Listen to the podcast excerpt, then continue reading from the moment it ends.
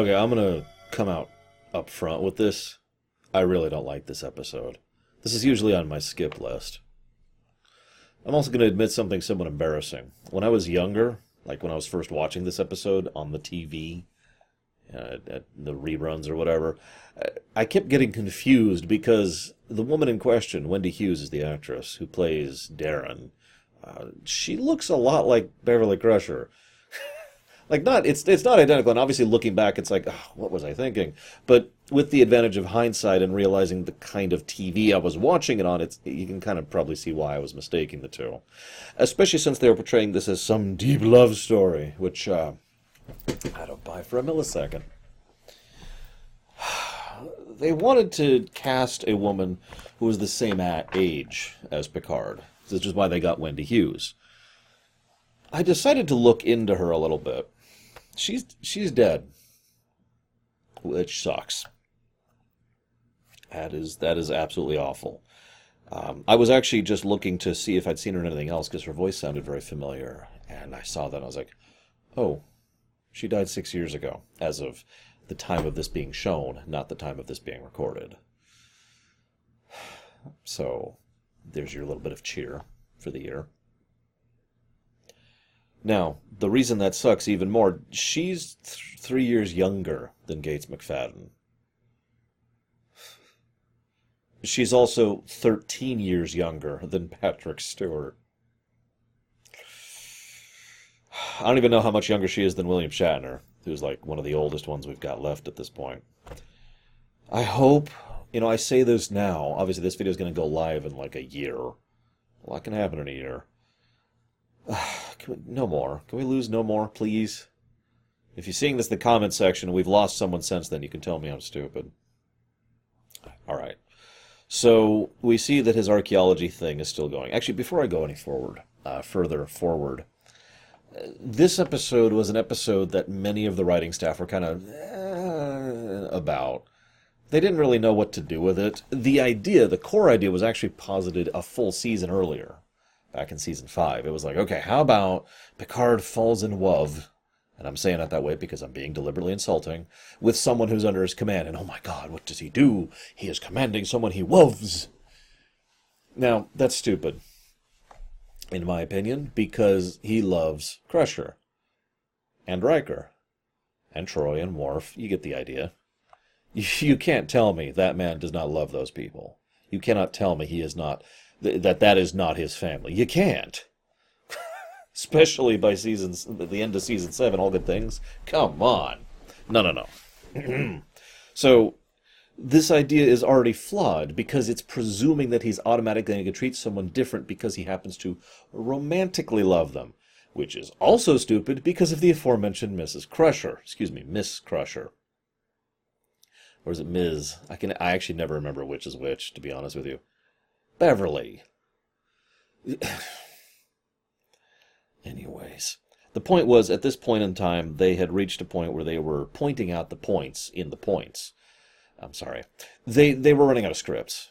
They needed any script. They were like, um, um, because you need they, they're contractually obligated to push out 26 episodes a season. I've actually pointed out several times uh, throughout the course of this rumination series on this show, where they've put out an episode basically because they needed an episode. Anything. Just, just come on. What do you got? Uh, how about that love story we pitched last season? Sure, go. Now, Rene Echevarria took this one to the script, and he's good with character stuff. And I will admit he manages to make this work better than it should. However, this is the problem. I've said I have a concept called cloud effect. I talk about it all the time in the off chance you've never heard me talk about it, it's when something has a terrible, stupid, dumb, awful, or otherwise bad premise, but nevertheless makes a good result.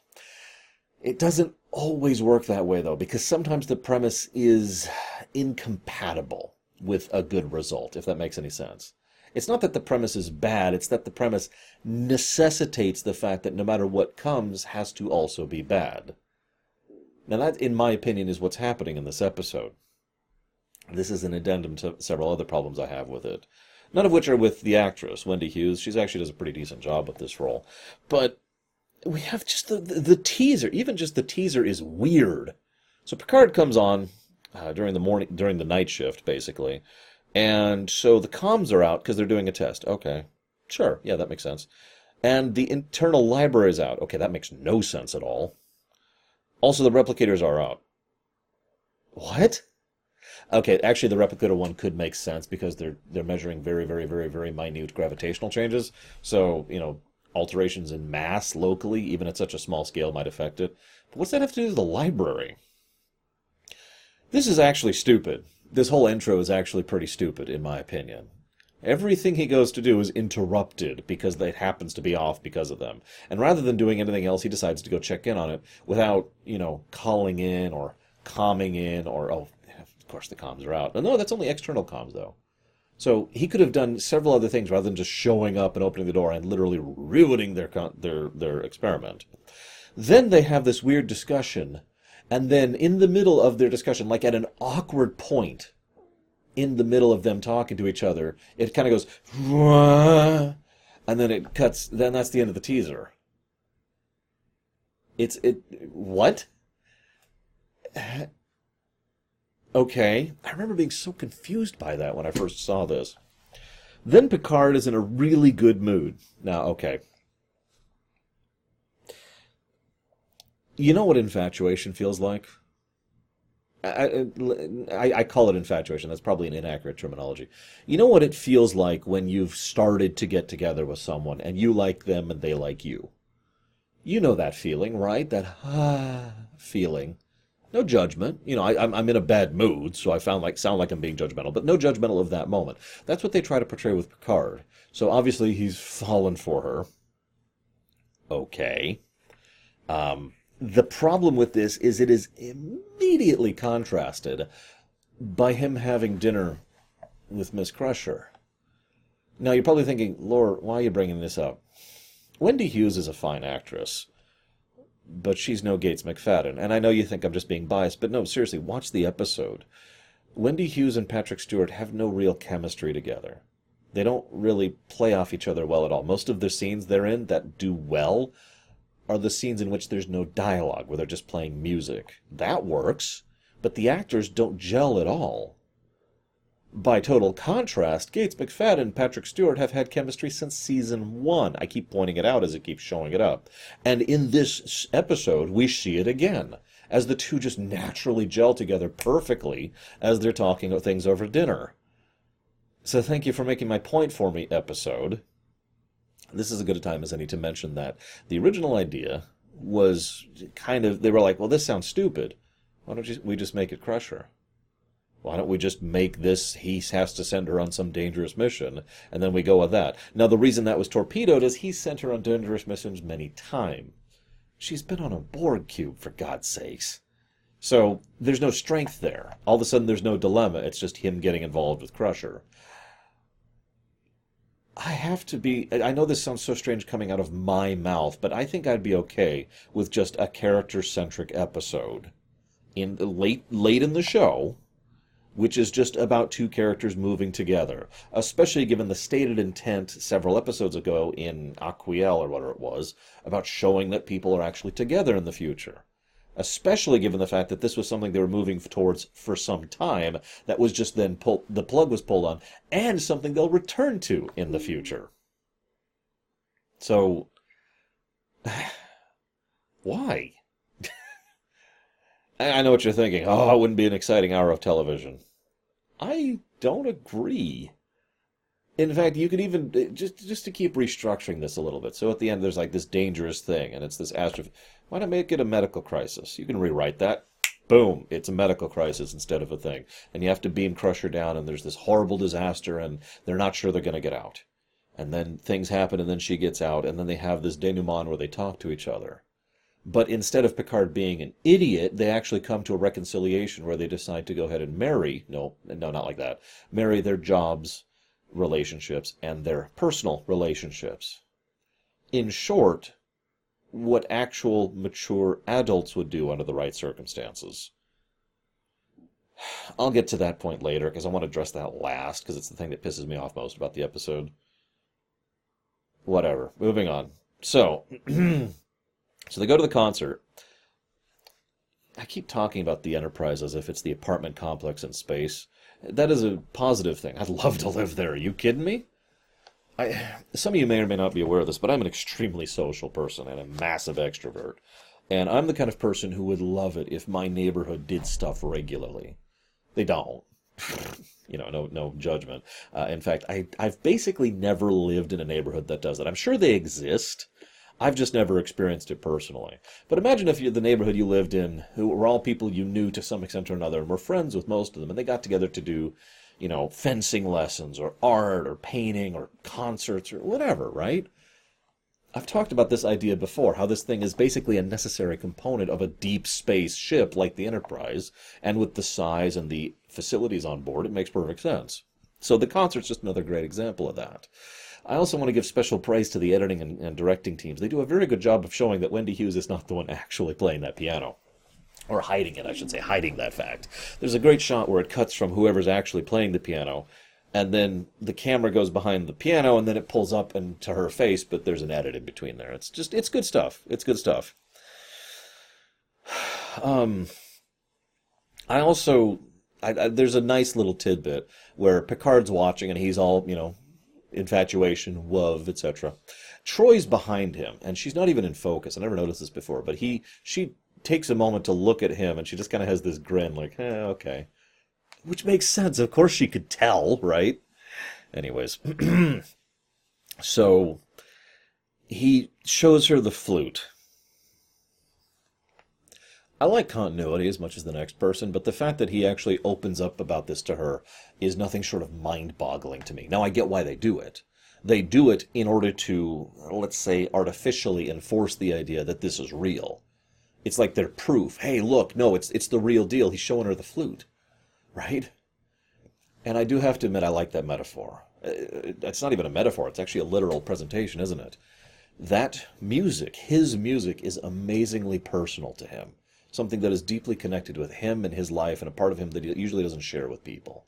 He always just, you know, he does it alone.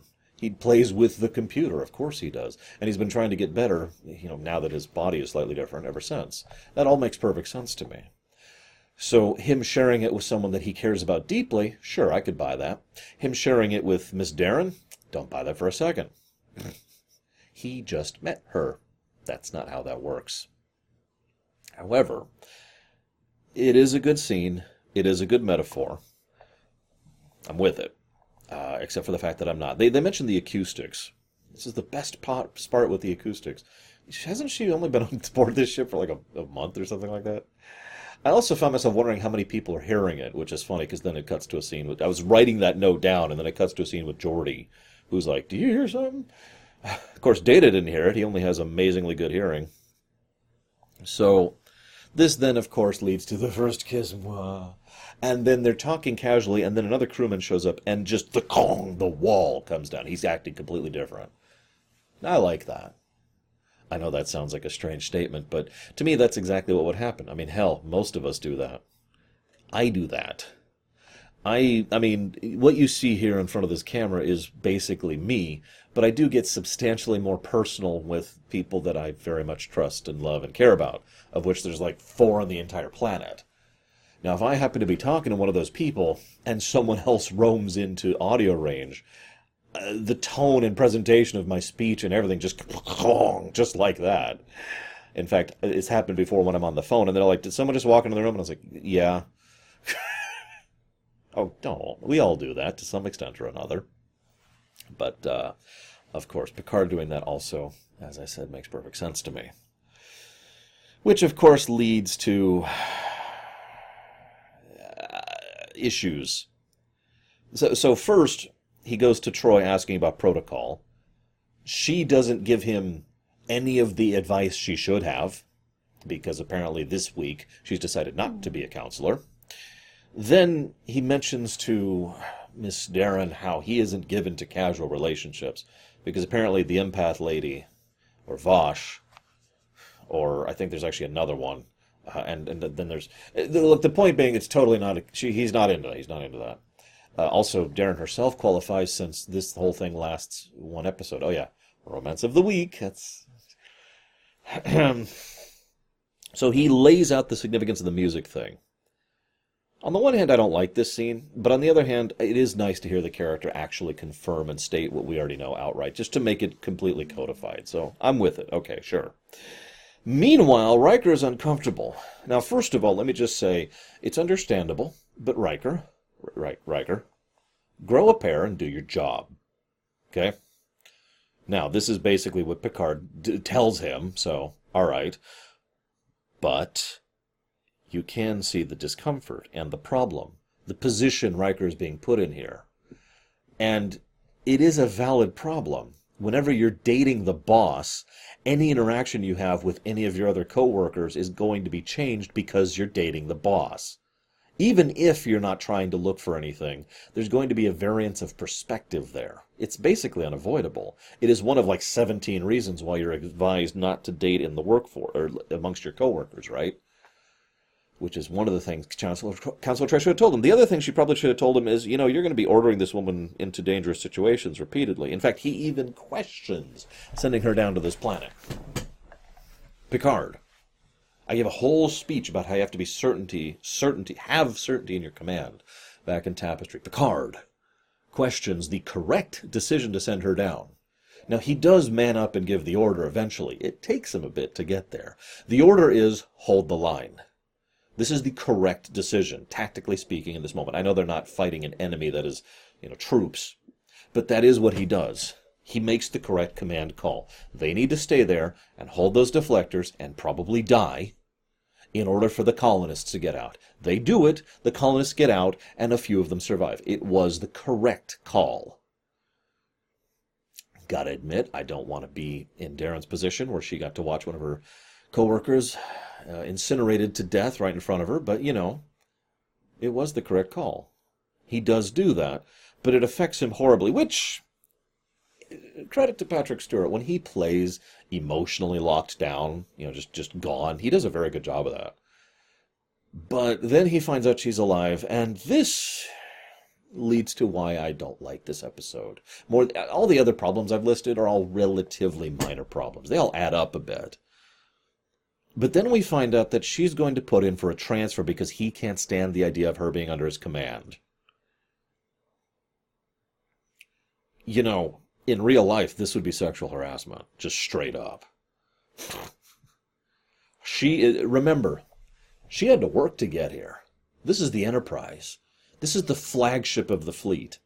This is the prima, primo amazo place that only the best of Starfleet gets to show up at. We are told this, told this time and time again. Many times this has come up in this show. When they first introduced Barclay, that was actually a plot point. That Barclay was sufficiently good, despite his social issues, to be able to be on the Enterprise. And they proved it in that episode. He was good at what he does. Hell, Barclay is, is going to be proven in the future, too, even on Voyager. Right? So she is going to side rail her career by accepting what is effectively a demotion because of personal issues, because her boss just doesn't feel comfortable with being her boss. Do I even need to explain why this pisses me off so much? They even jokingly mention, oh, you could resign your commission. Now, Picard wouldn't do that, and nor would I expect it of him. Frankly, I wouldn't expect it of her either if she had shown any kind of ambition with regards to her career. She hasn't, so I have to ask the valid question. Why aren't isn't she considering resigning her career? She could just become a civilian scientist. Those exist. there are Federation scientists who are not part of Starfleet. Now you could say the same problem might might occur, so okay, valid, she'd still be on the ship, she'd still be in danger, and of course she would be torpedoing her career, which she might care about. I don't know. So, okay, not a valid solution. I'm with it. So they decide to mention the long distance relationship. Now this is actually interesting to me. Lots and lots of characters show up in future things. Some of the books, uh, I reference Star Trek Online all the time, right? This woman is never seen again. Not in any novel, not in any game, and not she's not even referenced in any future episodes. She is Thanos right out of the series.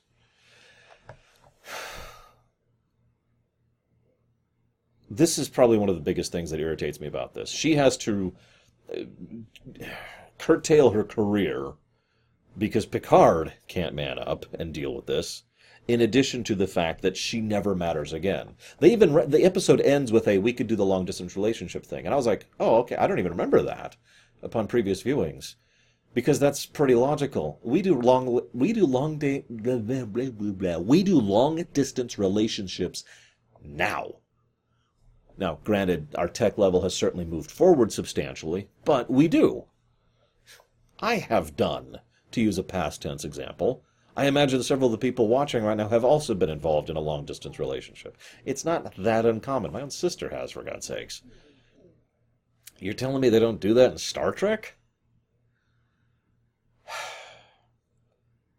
I don't like this episode. It's meaningless, pointless drivel that doesn't mean or do anything and will never be acknowledged again. There's no big character development, there's no big character analysis. It's competently acted. It's competently put forward. Echevarria does manage some good character moments. But ultimately, all I'm staring at is a waste of 44 minutes of my life. my to, this is the final point I want to make. I made my comment early on how I would do it and make it Crusher instead of Daren, right? I hope I'm saying the name right. I keep remembering there's Hughes. I don't, I don't think I wrote her name down at all. Anyways, it's not because I, I'm shipping them. It's not because I want them to get together. It's because I want this to matter. I want an episode of television to matter. Now, obviously, my big point for that is continuity. Make it matter for the future. You know, recurring elements, etc. But Deep Space Nine's managing it.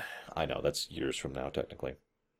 But my point is, if it was Crusher, at least it would be an ongoing thing going forward, a, a new element of the show, like with Data's dreams. You have now unlocked new storytelling potential for characters, and they have developed and moved forward. God's sakes, they actually, I can't believe I'm saying this, they did this better on Voyager with Tom and B'Elanna. They did this better on Deep Space Nine with Worf and Dax, and Odo and Kira. I'm sorry. I'm, I'm ranting at this point, so I'll go ahead and just chop this off. I hope you've enjoyed my terrible, awful thoughts on this bad Romance of the Week episode. I'll see you next time, guys.